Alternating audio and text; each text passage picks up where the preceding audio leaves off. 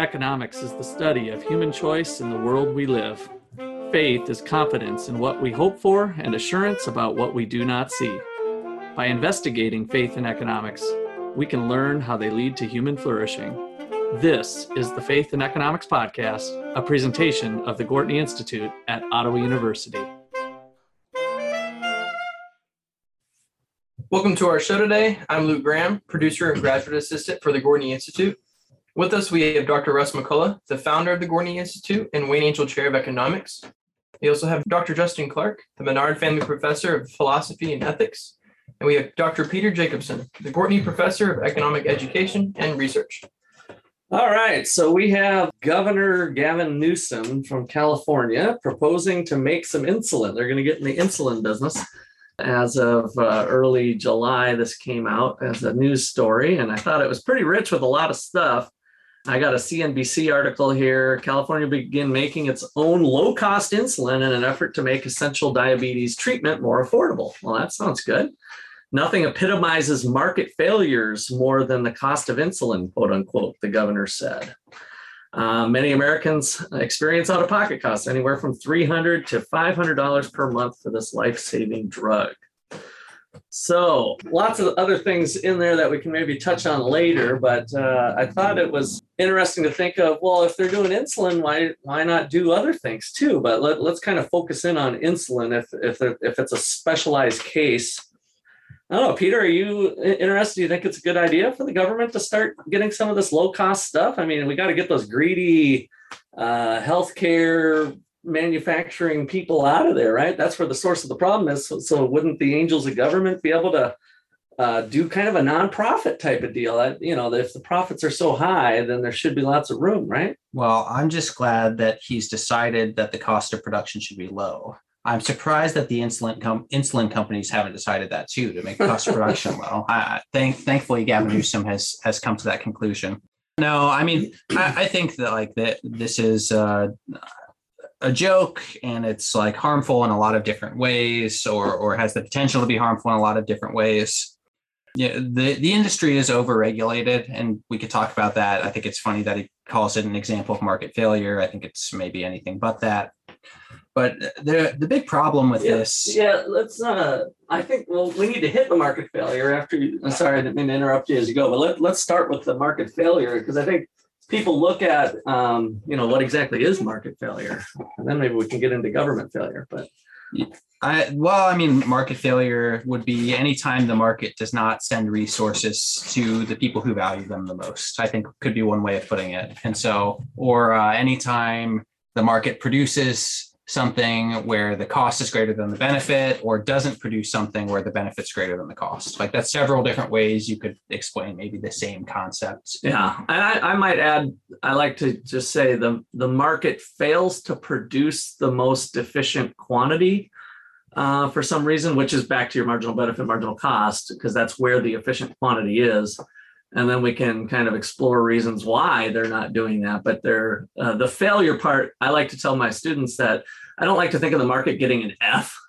Uh, but you know the market is usually an a student at providing goods and services in the most efficient manner. Um, but you know sometimes the market uh, wants to go party on the weekend or something and they get a c but they're really not getting an f. Um, it's usually not too far off the mark when we talk about these market failures although in some cases they might be yeah, I, I would say I don't think the market ever really fails. I, I think this is like an outdated view that economists yeah. have held on to. Uh, I think we talked about Coase a few weeks ago. I think Ronald Coase basically destroyed the whole idea of market failure, where he pointed out that actually the problems that we have are due to missing markets. Right. In other words, places where the market can't actually operate. And if you want to say that places where the market can't operate are examples of market failure, fine. Well, go ahead and say that. I don't mind. But the point is, market does not succeed, markets do not succeed where they cannot be implemented properly. And the insulin market is a good example of this in the sense that they can't be implemented properly. But the reason they can't be implemented properly is because lo and behold, we have, you know, thousands of pages of FDA regulations on uh, how drugs can and can't be produced, and also uh, really stringent intellectual property laws that make it, you know, impossible for people to produce something as easy as insulin. So this, uh, you know, we were talking a little bit about this before the podcast started, and there was a stat that um, was read.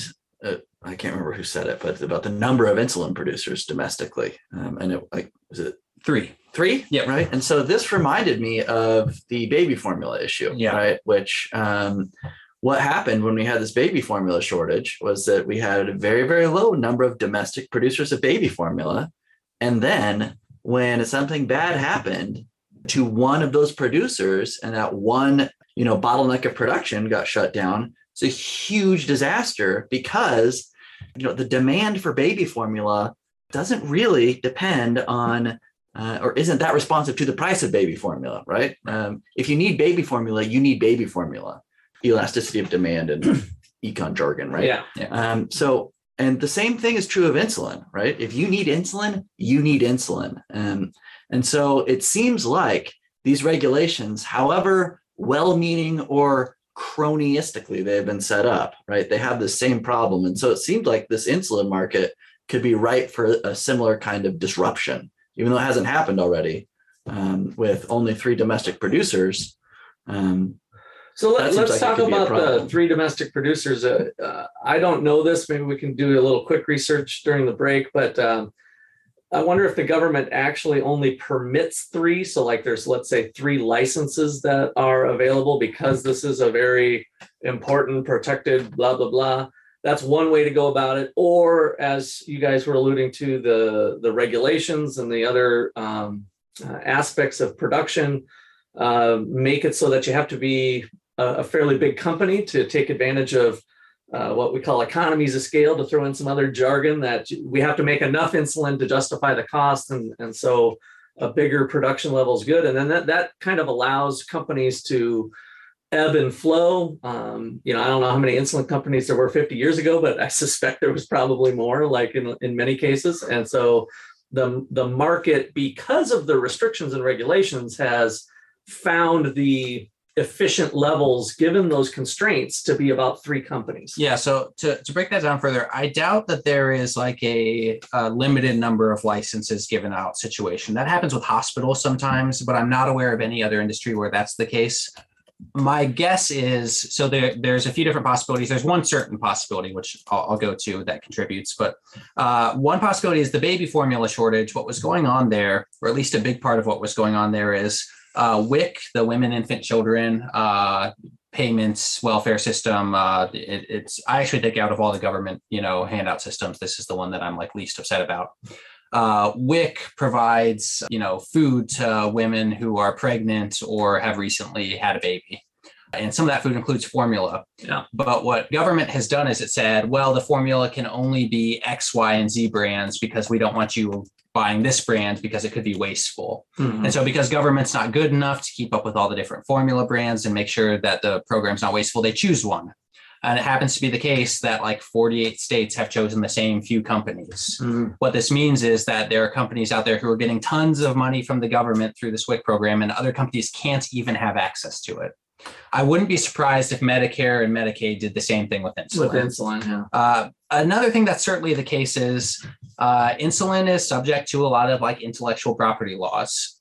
I actually don't think there's probably an economies of scale thing going on. Uh, I think it's actually, if my understanding is right, relatively cheap to like synthesize insulin and make it. Mhm. Uh, but you also can't do it like in your backyard. You're, you're not allowed to make your own insulin uh, because certain drug companies have intellectual control over the production of insulin. And this happens with a lot of drugs, but insulin is one of them. And it's important. We don't want to belittle that in the market system anyway to have intellectual property rights being part of the overall property rights structure. I don't think so, but I, I, that, that, that's that's You're okay. fine with copycats. Yeah, yeah, I'm, I'm fine with copycats. Uh, yeah, I bought my uh, Kanye for president hat here uh, off of Amazon. I'm sure they don't have any rights to Kanye's name, but uh, no, I'm fine with copycats. I, I don't particularly worry about that. If anything, uh, maybe a tiny bit of intellectual property uh, law or norms should be, you know, there. Uh, There's but- certainly something that's long-standing is not healthy at all. I mean, the, the patent laws allow for 17 years.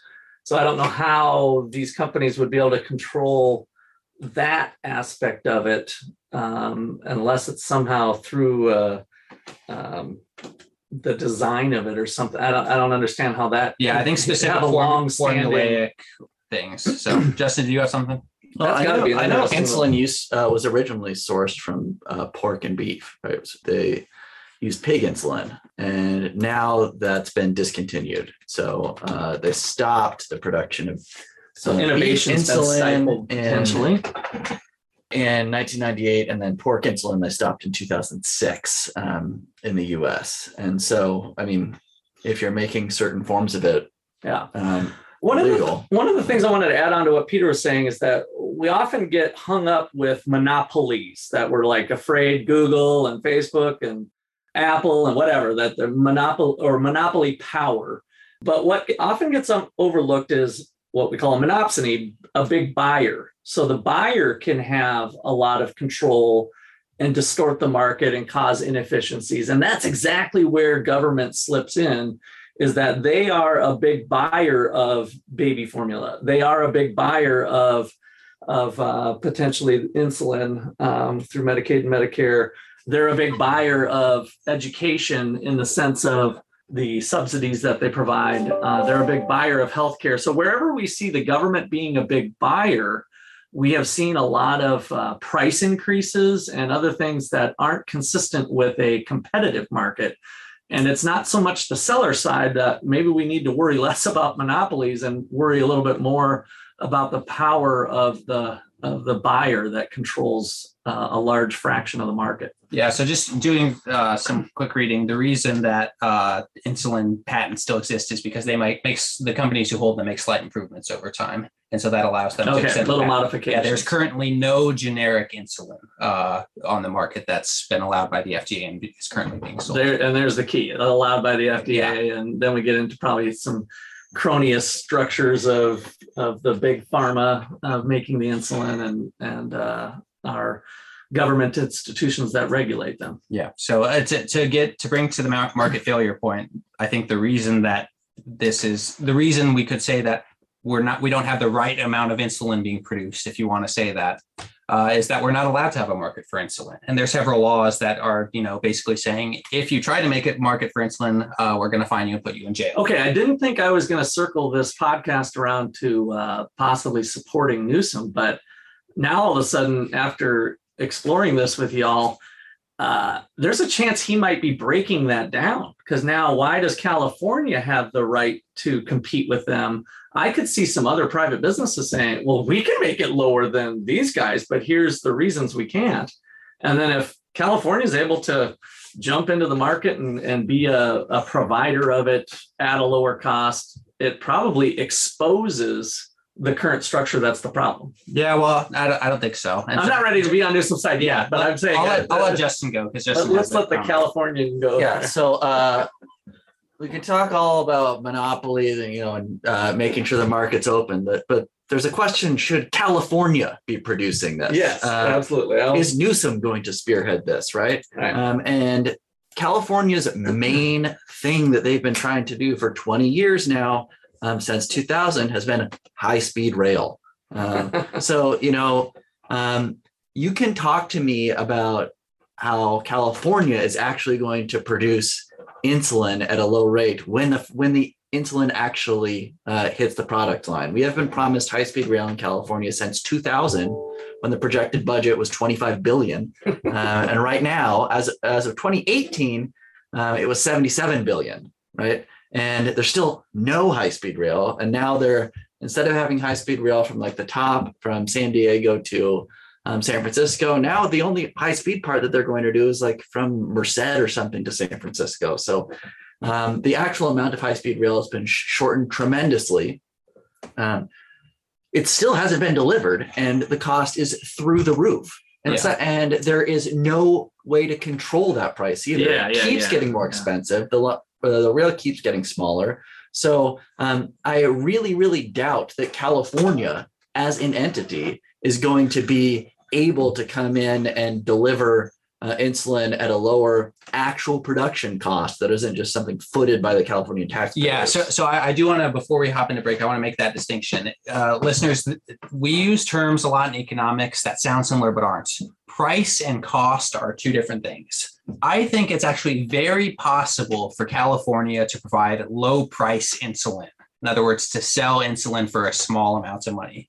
I think it's impossible for California to do anything but have dramatically overcost insulin. The, the cost of the production of insulin will certainly be higher than every private company's costs uh, stacked together. I, I I put money on that. Yeah, yeah. All right. So that looks like a good cliffhanger for break. We definitely need to jump into that a little bit further. Uh, maybe we can talk about some other successes and failures of governments providing goods and services. You know, there maybe there's some shining uh, stories of uh, government provided goods that have been big successes. I doubt it, but we'll see. We'll try to push real hard to see if we can find any. We'll be back in just a bit. The Gortney Institute is offering a free Econ 101 class to homeschool students in the Ottawa area. We're covering things like scarcity, supply and demand, and going through some common economic fallacies. The class starts July 29th and will continue each Friday throughout August. If you're interested, contact Peter, Justin, or Russ today.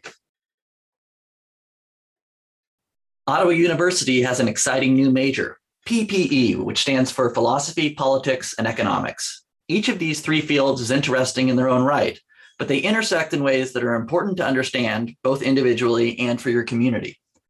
If you find philosophy fascinating, but want to make sure that your study of the subject is practical, if you enjoy economic analysis, but want to see how economic laws interact with moral principles, if you are interested in politics, but want to explore how economic and ethical realities constrain our political choices, you should consider the PPE program at Ottawa University. If you enjoy our podcast and want to support our work, please consider a one time or recurring donation. Visit the Gortney Give page on the Ottawa University website today.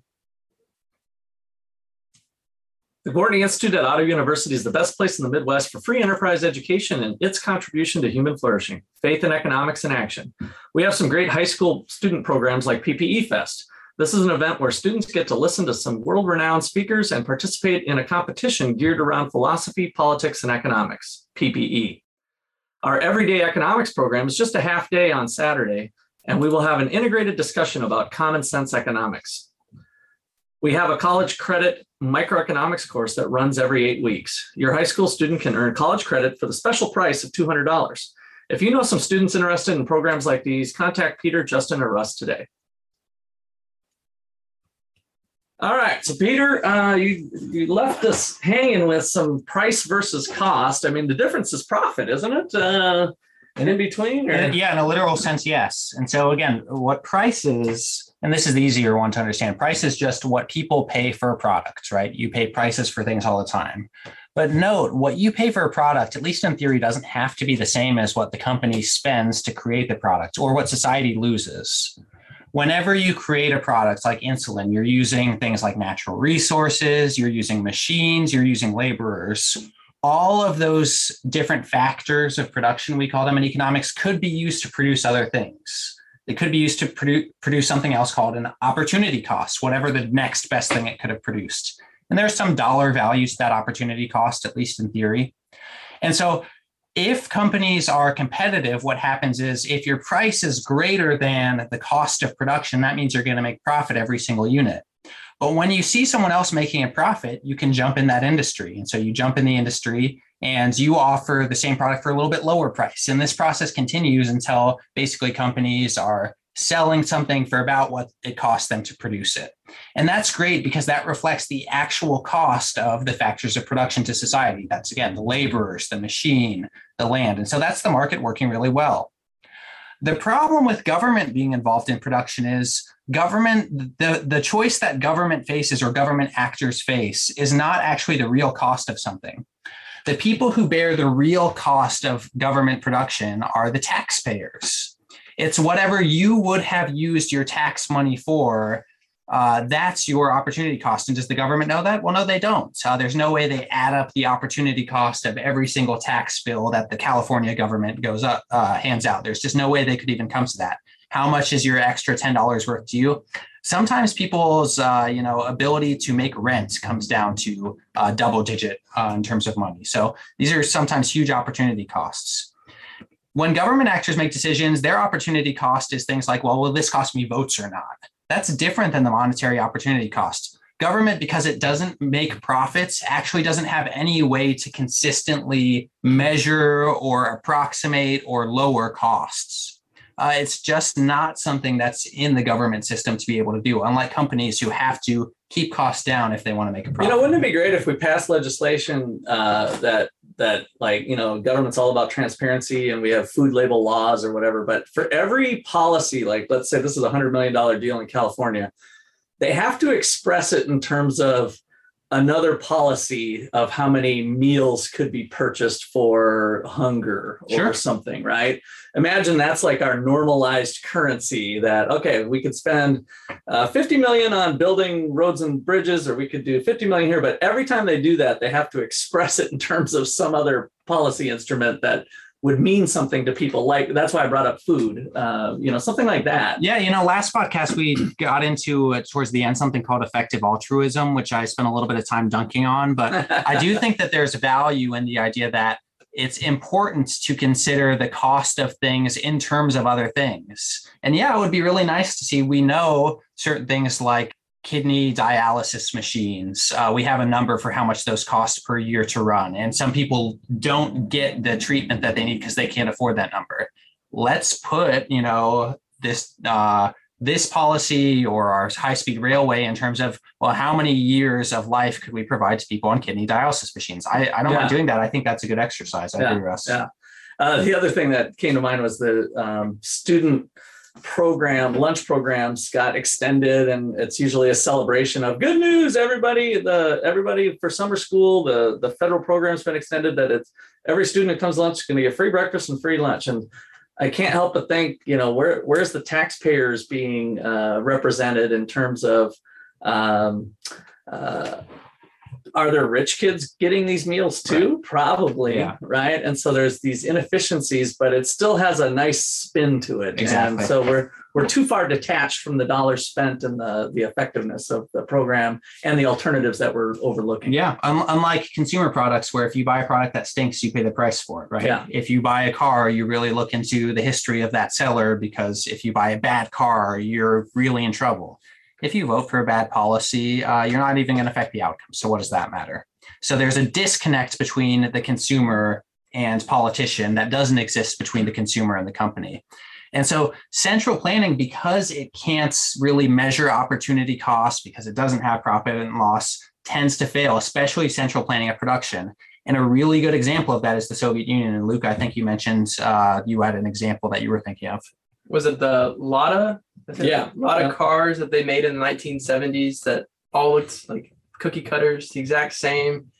Uh, never improved them for 30, 40 years. And so 40 years later, they look the exact same. They're just making newer models of it. And Yeah, I just thought about how they wouldn't improve in terms of the government would not improve their car. They're just going to, it works. Let's get it out there. yeah, run it out. Uh, the picture that I showed Luke in class when he was an undergrad is one that I try to show to classes. It was next to the BMW, the evolution of the BMW since 1970. And so you guys know that the you know the BMW four door sedan is pretty hot looking car. Back in the 70s, the Lada and the BMW looked very similar, and so it's it's a cool picture to see the progression of how the BMW evolved over time to what it is today, uh, versus the Lada that still looks the same.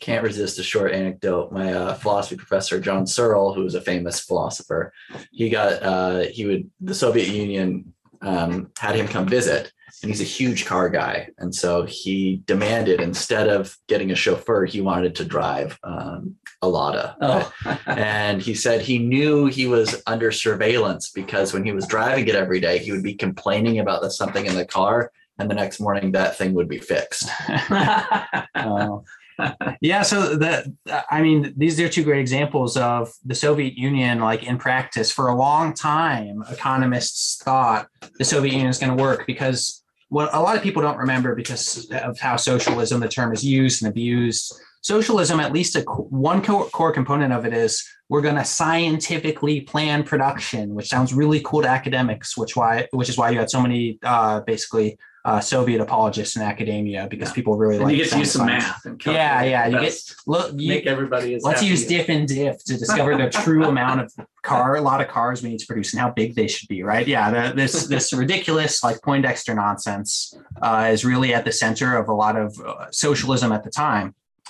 Uh, and so a lot of economists thought this was going to be great that yeah they were going to plan production successfully and once they calculate the efficient everything uh, you know uh, Paul Samuelson, one of the most famous economists in the 20th century, notoriously throughout his textbook predicted for 20 years that the Soviet Union was going to overtake the United States, uh, right up until the year the Soviet Union collapsed.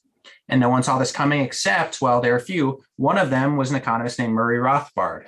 And what Rothbard pointed out was all these good Soviet numbers are with reference to production. And of course, government can produce things, but the question is whether or not consumers are benefiting from the production. That's the difference between what California can do and what companies can do. Companies can say, are our consumers valuing our product? If not, they're not buying it for the price we're selling it for, and we're not going to make money. Whereas in, if California starts producing insulin, uh, who knows if consumers are going to be benefiting as much as the costs? Who knows if another policy is going to be better? There's no, literally no mechanism for government to be able to tell. And so, yes, uh, I think California could produce really low price insulin if they want to. But the question is, what other things are we giving up in order to do that? And could it be the case? It certainly has been in the past for a lot of things. Could it be the case that we're giving up more good things than we're getting in terms of the trade off? Well, and you're not hearing the fairness aspect of it, uh, where how many diabetics are there? What fraction of the population do diabetics make up Mhm. and that are utilizing the lesser expensive insulin? And so now you've got this $50 billion policy where I'm just going to pull out a number. I have no idea, but let's just say not 10% of the public is using, which I'm sure is probably way high, but uh, we've got 90% of the public funding this operation for insulin hopefully they would make break even as they say. So their argument would probably be well we're going to produce insulin and it's it's going to break even uh, at a lower cost. That is probably a joke once they actually get into producing. And what the, the, the counter to that would be well what reason do we have to believe that the current producers have that much margin? And so um, in the same article that i started off with uh, it says insulin in the United States costs $100 per unit on average. That's nearly four times the price in Chile, which has the second highest price among 34 countries that were analyzed by the nonprofit RAND Corporation. So there's the margin that they're looking at. So the immediate question would be, oh, why don't we just buy it from the rest of the world? if the world has, if there's a market for insulin, um, maybe we need to think about opening up to markets, right? And Yeah. not only would that help California, but it's going to help the rest of the United States. Of course, uh, the U.S. production is is uh, going to be harmed by that. Newsom goes on to say that uh, the the typical this will provide new high-paying jobs and a stronger supply chain. Well, my guess is part of the reason why our insulin uh, costs higher than in Chile is that they have low-cost labor down there to produce the insulin whereas we're to have American workers here. And again, uh, some people would say, "Well, that's right. You know, let's have help American workers," but we're not always helping all Americans in that. We got to look at how that gets uh, parsed out. Yeah, I do want to highlight too, just r- really quickly going back to the beginning of your comments, Russ. Government, it's literally impossible for government to break even. We'll start with that. Yeah. Uh, the reason it's impossible for the government to break even is they don't actually bear the cost of their policies, right? That's the taxpayer who's bearing the policy. So government really can't break even because they're not even really paying the cost. That would be like saying, uh, can Walmart break even on my decision to purchase things from Target? It's like it's a nonsensical question. Uh, Walmart's not relevant to the, the the question. And so I'll start there. And yeah, I, I mean, ultimately, what this comes down to is like whether you say jobs are the benefit or cheaper, uh, you know, care for for people with diabetes. It ultimately comes down to is it worth the cost or not. Now, I can hear the counter argument already, which isn't a bad one. It's like, well, this saves lives, right? You know, people having better access to insulin is going to save lives. Uh, and if you want to use that as your metric again, that's fine. It saves lives, but how many lives could have been saved otherwise with you know people keeping their own money or some alternative policy? Uh, and so you know, I, I agree with you, Russ. So like economics predicts we should have one price uh, throughout different regions. And if there's not one price, we have to explain that. So why is it that we can't buy insulin from all these countries where it's cheaper? Well, it's because the FDA makes it against the rules, right? You're not allowed to buy insulin on Amazon from some Canadian company where it's cheaper and bring it to the US because the government says you're not allowed to do that, right? and so I, I, always think it's funny when we have our solution. Then, well, government has clearly created this mess. Again, we we have the situation, and how are we going to solve it? Well, we're going to have government control production. This is going to make things worse. Yeah. Uh, companies aren't going to be able to compete with this. We only have the three manufacturers. Uh, so at best, quote unquote, with if government succeeds, it's going to put these people out of business. California is going to put these other manufacturers out of business uh, which in the long run won't be good. And then if Newsom gets into office, it'll turn into the federal insulin making business, right? and, and, and, you know, even another consideration is, well, are these big pharmaceutical companies going to want to go out of business? No. Well, then how much money are they willing to spend in California politics to, uh, you know, enable themselves to continue into the future? And once you start to get a, a, even a little cynical about all this, it's like this this policy can't work in practice. There's yeah. no way he's going to undermine an entire pharmaceutical industry right. successfully. He's going to end up joining with them, and that's going to mean cost through the roof paid for by the taxpayers. Yeah. When opening up to global markets would probably be a simple, easier solution, cost effective and otherwise, and, and still safe, I might add. And I thought we'd bring the philosopher in on this question uh, when you mentioned uh, what about the rights of people to buy low cost insulin from other sources? I mean, don't we live in a country where uh, people have the right to buy from whoever they want to buy from. Um, uh, Dr. Clark, uh, what do you think on the right to buy from Chile or some other insulin source? If I'm a diabetic, that right's being denied, right? You just don't have that right. Uh, the question: Do we live in a country where you have the right? No, you don't. Uh, you know, you could say like we ought to have that right, but we don't. Um, and uh, that seems like it's a big problem. You can say like I don't know. You can have a debate about natural rights versus you know political rights here, what what the term rights mean, but you certainly, um, you know, as formulated in U.S. law, you do not have that right. Yeah. Um, you don't even have the right to buy from you know somebody making insulin in the United States who doesn't right. have the stamp. An American from, in the garage, or yeah, maybe you know, a bigger I mean, factory than that. It might be a closed down grocery store that they've been able to uh, effectively turn into an insulin. Do, do you have an insulin production? I don't know. I'm starting to think about it now that I understand the economics. Russ is operating out of an old Kmart with his insulin production. uh. I made mayonnaise yesterday with a Cuisinart. I could make insulin. Yeah. Rosemary insulin.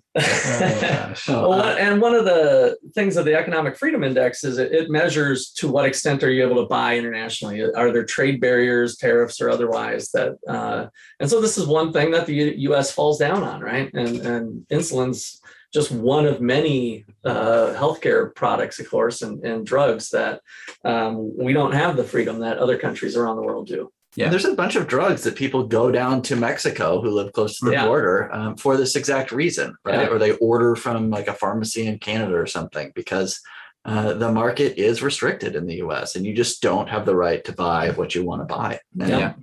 yeah. Uh, I bought some omeprazole in Cancun. It was in a different bottle. I, I just started using it kind of. So I, I, I looked at it, it was 120 tablets for uh, 9.99 Costco, I just saw it on sale, uh, eight ninety nine for twenty four tablets. Mm. I mean that that's yeah. There's your fourfold, you know, change right there. So yeah, yeah, and I to tackle maybe one last argument because uh, someone could make what I think is actually a decent point, which is, and I think Russ, you alluded to this earlier, which is like we don't have that free market and so maybe a second best option would be to have like this government competition thing going on uh, to provide, you know, another layer. And someone might point to, well, there's lots of, you know, single payer healthcare systems out there with cheaper insulin. And so maybe this is proof that when government's involved with the insulin market, it's better.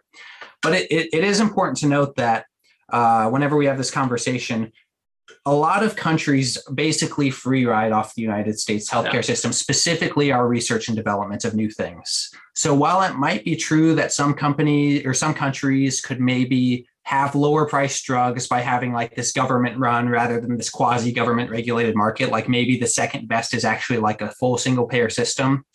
Recognize that when you implement that in the United States, which, States, which is one of the last developed countries that doesn't have that, you might lose all of those nice research benefits Right. that come from for-profit companies that we have here that no other country seems to be re- able to replicate. No, that's a great point to bring up. So that we're going to start to stifle drug development, and I don't know, maybe we're healthy enough. I, I, I mean, I'm all about development, but it would stifle it. And I, I actually am a, uh believer in some sort of protection of the intellectual property rights and even the 17. I think uh, my colleague here, Peter, might disagree with me on that, but Sure. I'm okay with that type of thing. But it has to have a sunset date, and so 17 what we've learned today is if we what we've learned today is that somehow three companies are able to keep competition out and it- it's probably more likely the the cronyist structure between uh, them and the FDA or Right. something. So, um, so there's other aspects at, at fault.